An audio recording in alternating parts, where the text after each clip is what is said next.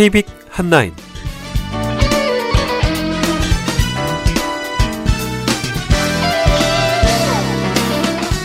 안녕하십니까. 2015년 11월 14일 토요일 KBIC 한라인 진행의 시각장애 앵커 이창훈입니다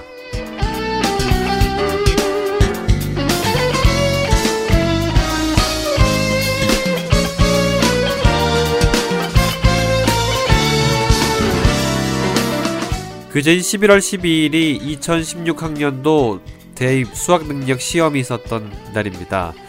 어, 예년만큼 그렇게 춥지도 않고 입시 한판은 없었죠. 어, 장애 수험생들 특히 시각장애 여러분들 많이 어, 잘 보셨으리라 생각합니다. 올해부터는 이제 2교시 수학 외국어 어, 수리 영역 한해서 어, 점자 정보 단말기 사용이 가능해졌죠. 참 획기적인 변화가 아닌가 싶습니다.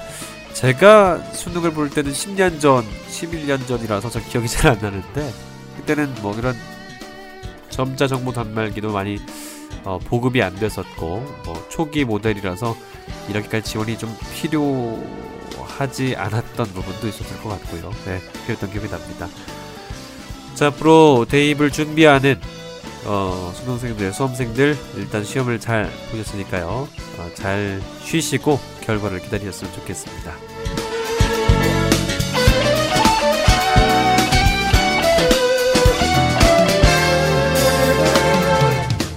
KB 칸나이는 한 주간의 주요 장애계 소식을 중심으로 해서 준비하고 있습니다. 오늘 두 주간 KBIC 뉴스, 하상장애인 복지관 소식들, 그리고 예, 요즘에 아직도 가칭 서울, 서울 코리아 월드 에, 아주 굉장히 많은 어려움들을 갖고 있죠. 이 부분에 대한 어, 기자 수첩, 기자 칼럼을 살펴보도록 하겠습니다.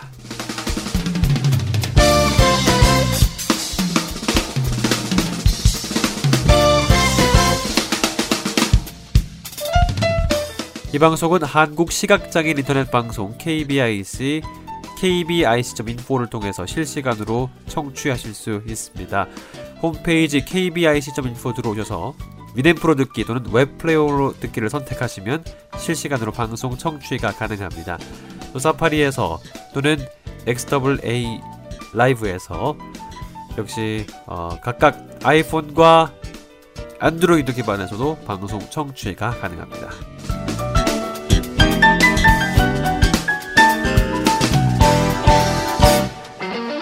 지금부터 2015년 11월 14일 KB 칸나인 시작합니다.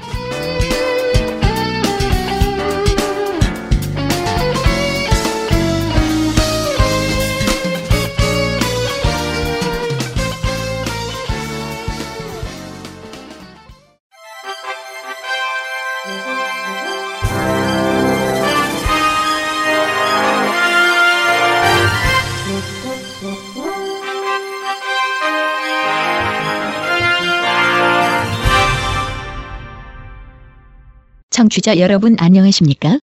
11월 둘째 주 주간 KBIC 뉴스입니다. 전국의 지자체와 중앙정부에서 개최하는 행사에서 시각장애인을 위해 제공되는 대체자료 제공률이 매우 저조한 것으로 조사됐습니다. 한국장애인 인권 포럼 부설 장애인 정책 모니터링 센터 유진아 연구원은 지난 11일 여의도 이룸센터 교육실에서 열린 문화향유권 측면에서 바라본 시각장애인 대체자료 제공 현황과 과제 토론회에서 이 같은 내용의 결과를 발표했습니다. 조사 결과 총 69건 중 점자 및 음성 변환용 코드가 삽입된 대체자료 제공 수는 단 6건에 불과했습니다. 또한 제공된 대체자료 중 4건이 점자 리플렛, 한 건이 음성 변환용 코드 삽입 리플렛으로 전맹이 아닌 저시력 장애인을 위한 확대 문서 등은 제공되지 않은 것으로 나타났습니다. 유진아 연구원은 시각장애인 대체자료 제공 현황은 제공률이 턱없이 낮고 몇몇 지역은 제작하고도 전달 방식에 문제가 있어 원활한 제공이 이루어지지 않고 있다며 제공된 대체 자료도 일관된 점역 규칙이 제공되지 않았다며 점역 규정의 준수 등을 점검할 필요가 있다고 지적했습니다. 이어 유 연구원은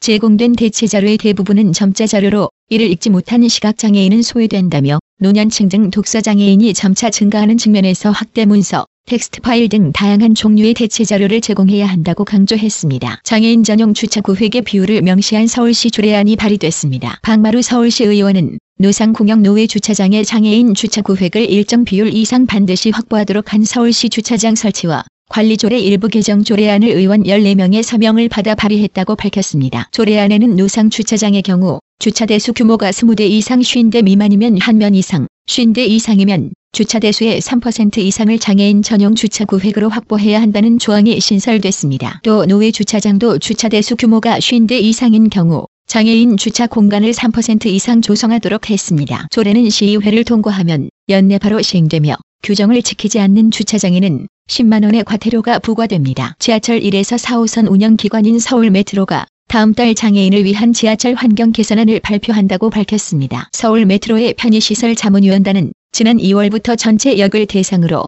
편의시설물 전수조사를 실시하고 있으며 이와 관련 지난 6일 서울 한강대로 4호선 삼각지역에서 역 근무 직원과 편의시설 자문위원이 참여한 가운데 교통약자 체험 행사를 개최했습니다. 참가자들은 시각 또는 지체 장애인이 돼 지하철역에서 장애인이 겪을 수 있는 상황을 체험했으며 편의시설 자문위원 5명이 동행해 시설물 개선이나 보완이 필요한 점에 대해 조언했습니다. 서울 메트로 관계자는 체험을 통해 교통약자도 편리하게 이용할 수 있는 지하철 이용 환경을 조성하는데 많은 도움이 됐다고 말했습니다. 그동안 고속도로 통행료 감면 대상에서 제외됐던 장애인 휠체어 리프트 차량의 고속도로 통행료가 50% 할인될 전망입니다. 새누리당 김동완 의원은 국토교통부와 도로공사에 7인승 이상 승용 승합차를 휠체어 탑재가 가능하도록 개조할 경우 승차 정원이 줄어들어 통행료 할인 대상에서 제외되는 문제점을 지적하고 개선을 요구했습니다. 이에 국토교통부는 장애인 감면제도 도입 취지상 휠체어 리프트 차량이 필요한 중증 장애인에 대한 통행료 할인에 공감한다며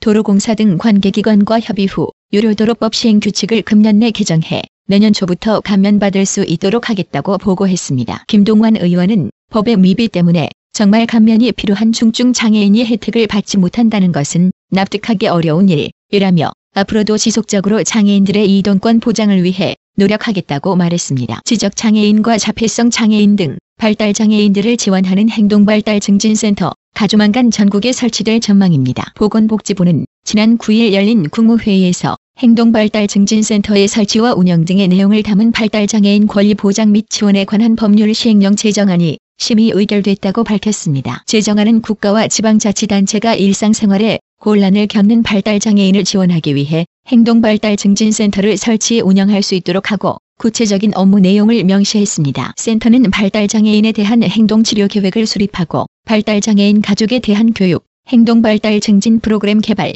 행동치료 전문가 양성 등의 업무를 담당합니다. 제정안에는 국가와 지자체가 발달장애인의 권리와 의무에 중요한 법령이나 발달장애인에 대한 복지 지원 내용을 소개하는 온오프라인 책자를 만들어 배포하도록 하는 내용도 담겼습니다. 아울러 행자부 장관과 국민안전처 장관, 경찰청장 등에게 민원 담당자, 경찰관들이 발달장애인과의 의사소통을 원활히 수행할 수 있도록 매년 교육을 실시하도록 할 방침입니다. 이와 함께 교육부 장관은 발달장애인의 의사 표현을 돕는 보조기기를 개발해 배포하고 발달장애인과의 의사소통 방법을 특수교육교원의 교육연수 과정에 포함해야 하며 보건복지부 장관은 발달장애인 복지정책 수립을 위해 실태 조사를 실시해야 합니다. 음성을 자막으로 보여주는 청각장애인용 통역기가 개발됐습니다. 미국 뉴욕에 거주하는 다닐 프렌치 등 10대 청소년 5명은 실시간으로 음성을 자막으로 바꿔주는 LTCCS를 개발, 크라우드 펀딩 사이트 인디고고에서 모금을 진행하고 있습니다. LTCCS는 안경이나 선글라스에 끼워서 사용할 수 있는 웨어러블 기기로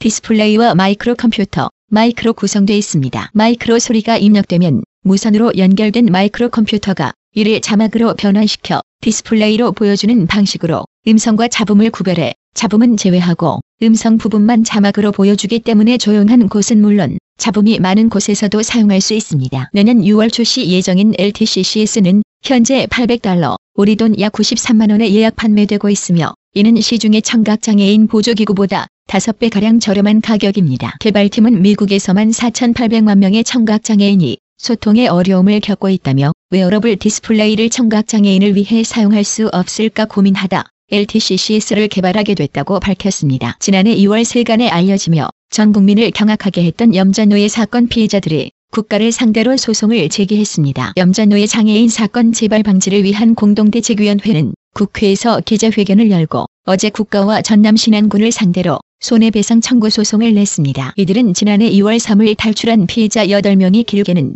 20년간 강제노동과 폭행에 시달려왔지만 지역경찰과 근로감독관 등이 염전업자에 협력해 피해자들을 보호할 의무를 제대로 수행하지 않았다며 국가가 이를 배상해야 한다고 주장했습니다. 대구 가톨릭대 의공학과 학생으로 구성된 유지경성팀이 대한의공협회가 주최한 의료기기 아이디어 공모전에서 우수상을 받았습니다. 유지경성팀은 시각장애인이 뜨거운 물체 근처에 접근할 경우 착용한 팔찌가 진동하게 해 위험을 알려주는 스냅밴드 형식의 팔찌를 제안했습니다. 팔찌에는 열 감지 센서가 들어있어서 뜨거운 물체의 거리에 따라 진동의 세기가 달라지도록 설계됐습니다. 다리미, 가스레인지, 난로 등에 접근할 경우 진동을 통해 알려줌으로써 화상 위험으로부터 보호할 수 있어 시각장애인뿐 아니라 어린이들에게도 유용하다고 팀은 설명했습니다. 한국지체장애인 협회가 지체장애인의 날인 지난 11일 서울 세종문화회관에서 제15회 전국지체장애인 대회를 열었습니다. 이번 대회에는 각 장애계 단체장들과 정부 관계자 약 500여 명이 참석한 가운데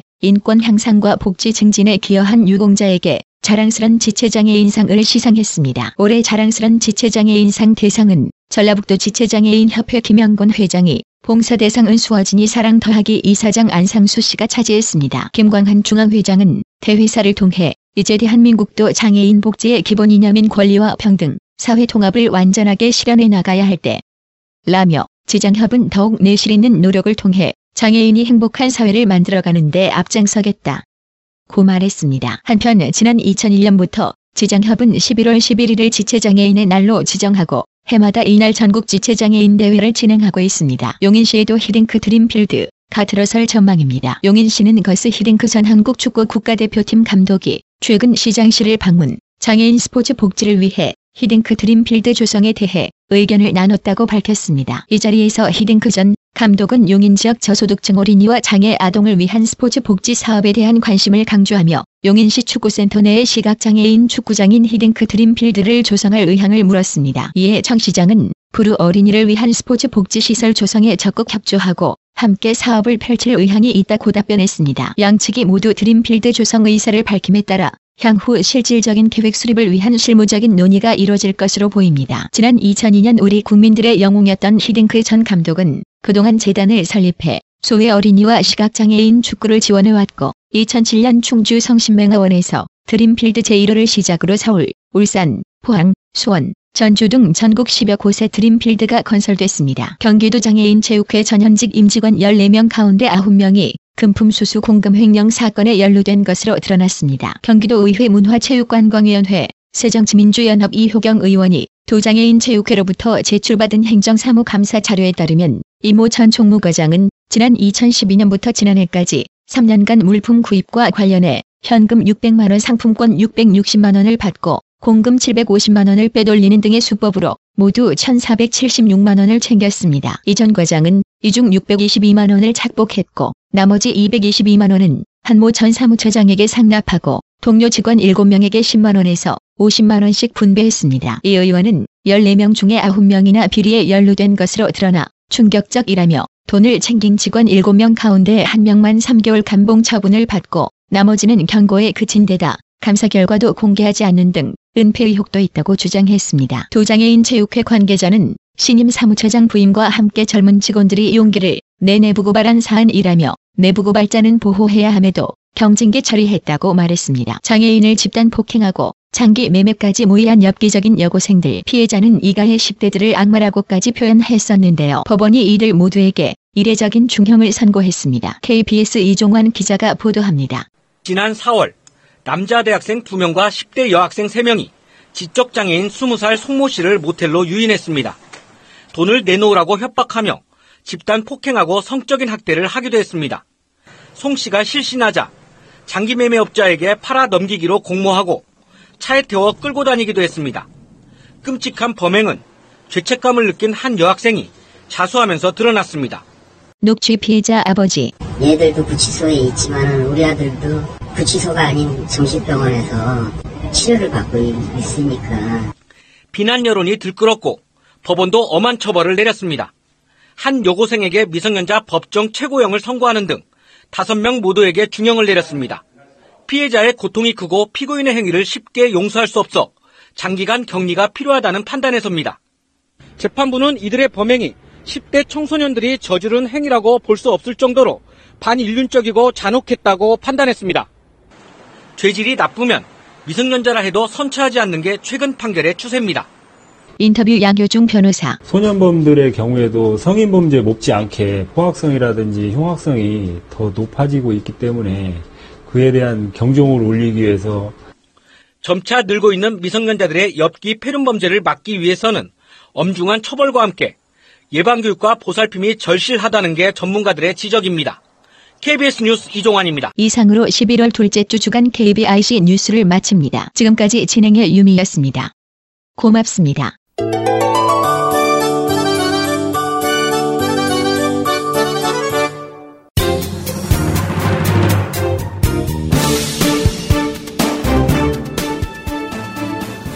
Thirsty for useful information or looking for something interesting? Then come here, where everyone can jump for joy.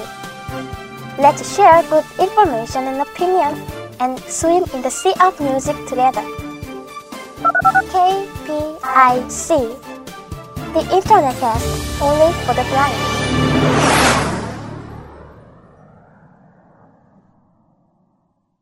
11월 둘째 주가 됐습니다. 이번 주는 하상장애인 복지관 소식을 듣는 시간이죠. 하상장애인 복지관 강산 사회복지사와 함께합니다. 안녕하세요.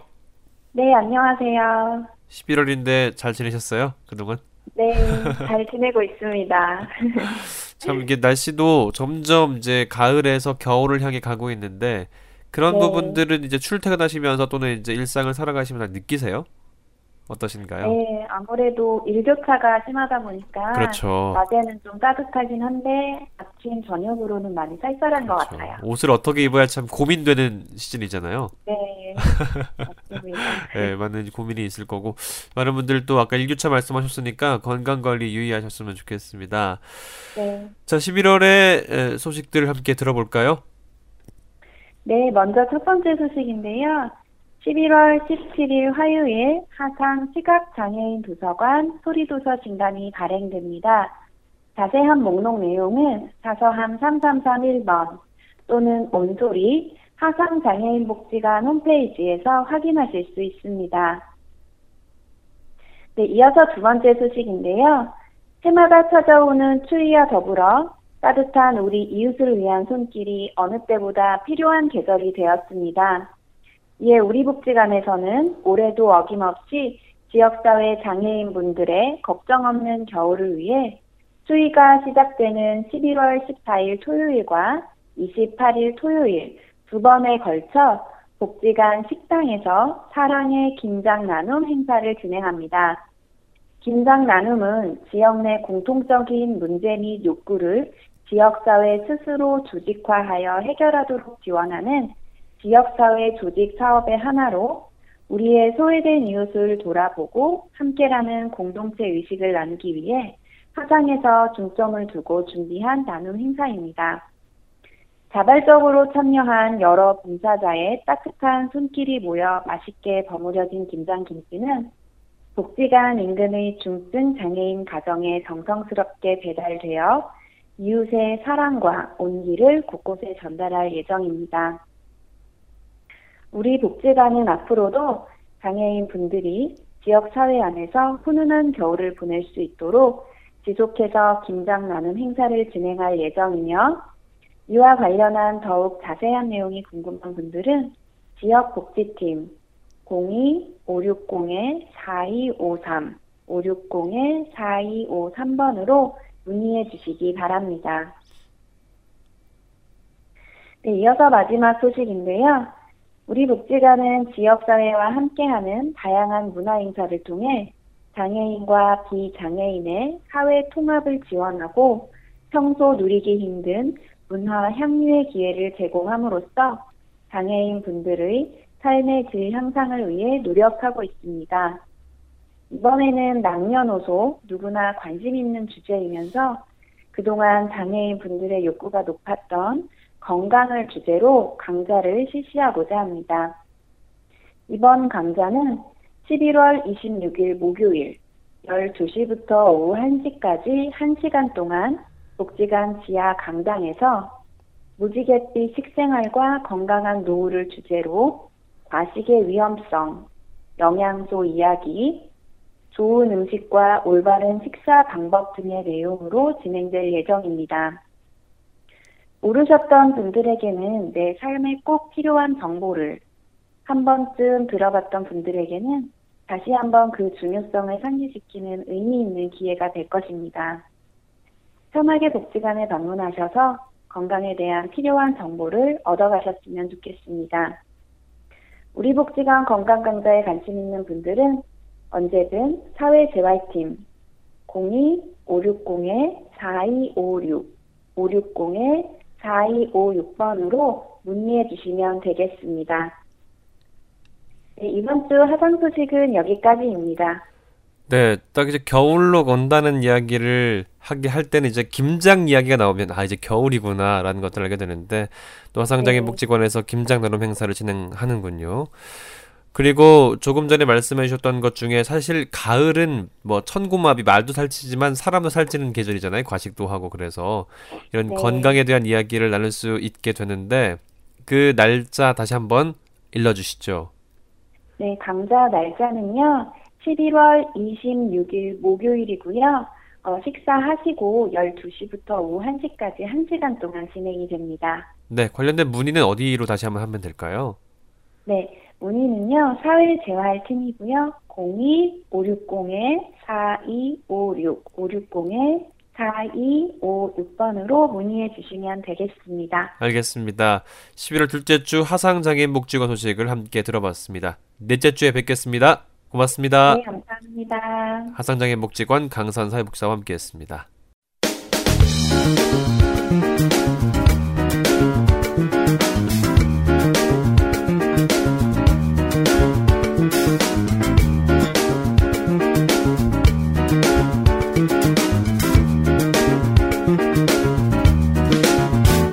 지금 여러분께서는 한 주간의 장혁의 소식을 정리하는 KBIC 한라인을 듣고 계십니다.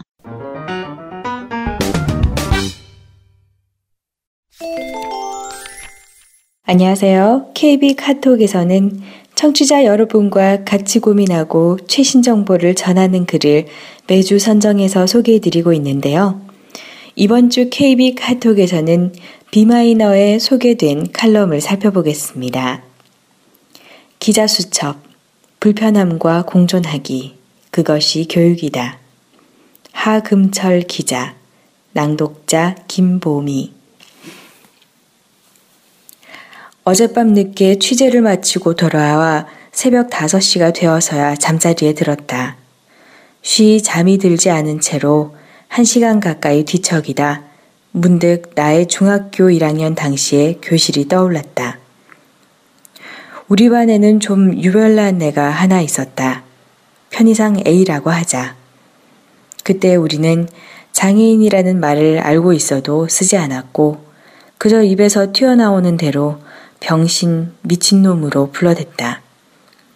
A는 몸집이 매우 컸고 수업 시간에도 갑자기 이상한 소리를 자주 냈다. 옷도 항상 지저분하게 하고 다녔다.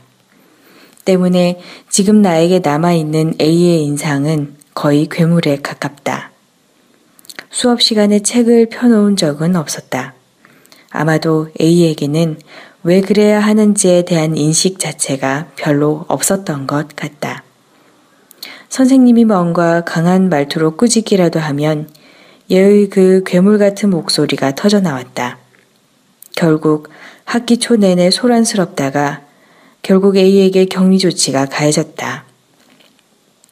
수업을 듣지 않으면 없는 사람으로 치겠다는 생각이셨는지 담임 선생님은 그의 자리를 교실 맨 뒤 청소 도구가 있는 사물함 바로 옆자리로 배정했다.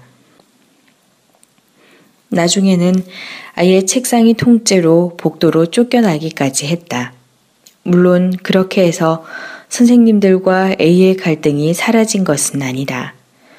교실에 들어오는 선생님마다 사물함 옆 구석 자리에 A와 한바탕을 하고 나서야 수업이 시작됐다. 어떤 때는 뺨을 때리고 어떤 때는 발길질을, 때로는 빗자루가 동원되기도 했다. 그의 사물함 옆 작은 격리 공간은 그래서 선생님들의 의도와는 다르게 항상 조용한 날이 없었다. 쉬는 시간에도 마찬가지였다. A는 매 쉬는 시간마다 반에서 주먹 좀 쓴다는 아이들과 거의 돌아가면서 주먹 다짐을 했다. 왜 그랬는지는 기억이 나지 않는다. 여튼 쉬는 시간이면 의자가 공중을 날아다니는 장면을 심심치 않게 볼 수 있었다. A는 수많은 물품 분실의 용의자로 찍히기도 했다. 하루는 내가 A가 앉은 자리 바로 옆에 친구 사물함에 안경을 맡겨둔 적이 있었다. 내 사물함의 열쇠를 잃어버려서 그랬던 것 같다. 그런데 다음 날 그 안경이 없어졌다. 사물함 주인이던 친구는 A가 훔쳐갔다고 주장했다. 당연히 A는 아니라고 했지만 친구의 확신은 변하지 않는 것 같았다. 물론 증거는 없었다. 갑자기 이 20여 년 전의 이야기가 떠오른 것은 어제 취재 현장에서 접한 구호들 때문이다. 한 중학교에 발달장애인을 위한 직업체험센터가 설치되는 것을 반대하는 주민들은 위험한 발달장애인과 중학생이 어떻게 함께 다닐 수 있냐라고 했다. 위험한 발달장애인이라. 나는 그들이 내뱉은 말을 붙잡고 계속 A에 대해 생각했다. 분명 A는 같은 교실을 쓰는 아이들에게 불편한 존재였다. 지저분한 옷차림에 알 수 없는 괴성을 질러대고 게다가 가방도 없이 학교에 와 선생님들을 화나게 만들고 결국 교실을 한바탕 뒤집어지게 만드는 주범이었다. 다들 제가 왜 우리 반에 와서 이 말썽이야 라고 생각했던 것 같다. 나중에 가서는 A가 퇴학인지 전학 조치인지를 당한 것으로 기억하는데 어쨌든 교실에서 A의 자리가 사라지니 다들 후련해 했던 것 같다. 그러나 A가 위험한 존재였는가 하면 전혀 그렇지 않았다고 말할 수밖에 없다.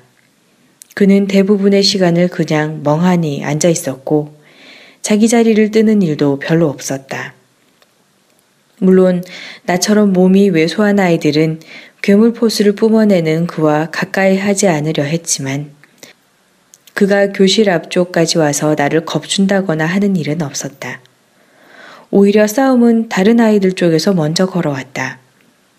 A는 위험한 존재라기보다는 위험한 상황에 늘 노출되어 있는 존재였다.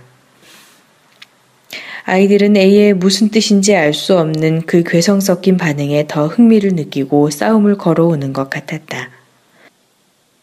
물론 A가 몸집이 크고 힘도 어지간했기 때문에 일방적으로 맞는 경우는 드물었지만 선생님들에게 맞는 것까지 생각하면 그는 거의 하루도 빠지지 않고 폭력에 시달렸던 것이다.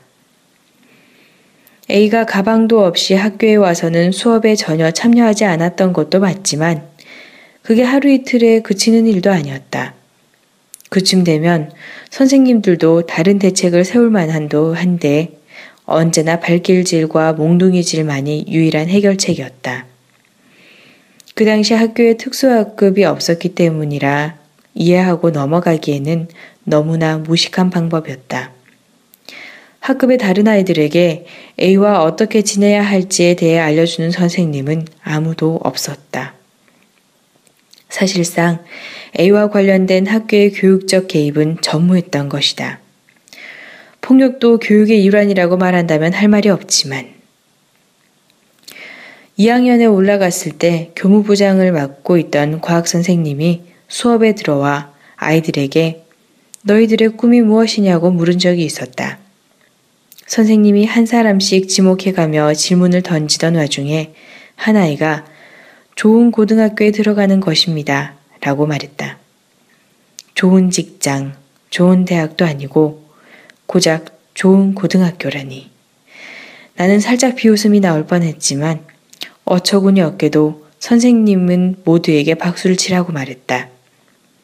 그에게 이 중학교라는 곳은 고등학교라는 다음 지점으로 나아가는 정거장 또는 일방통행 고속도로에 불과한 것이었다.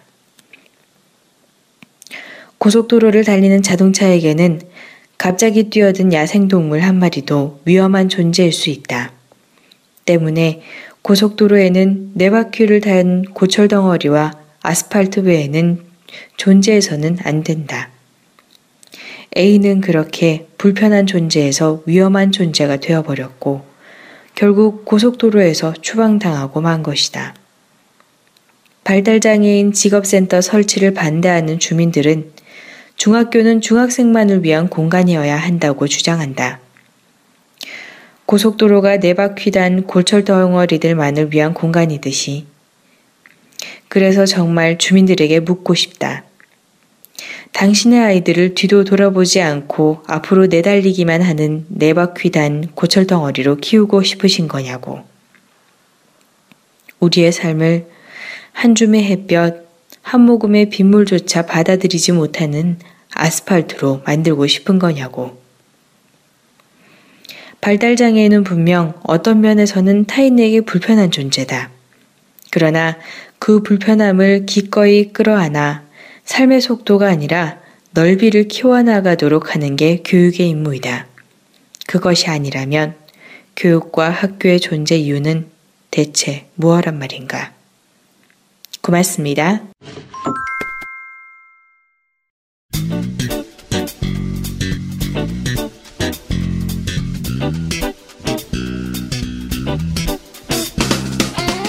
KB 칸난 재방송 순서 알려드리겠습니다.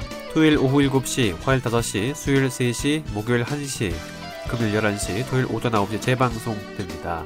이 방송은 팟캐스트에서도 청취가 가능합니다. 아, 팟캐스트에서, 팟빵에서 KBIC 또는 KBIC 한라인 검색하시면 재청취가 가능합니다.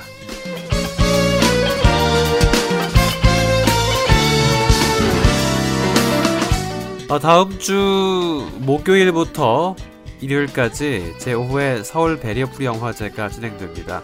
많은 분들이 함께 영화를 통해서 어, 장벽을 없애고 많은 분들이 함께 영화를 감상하면서 이런 여러 가지 이야기도 함께 나누는 시간들이 마련되어 있으니까요. 참여하시면 좋겠습니다.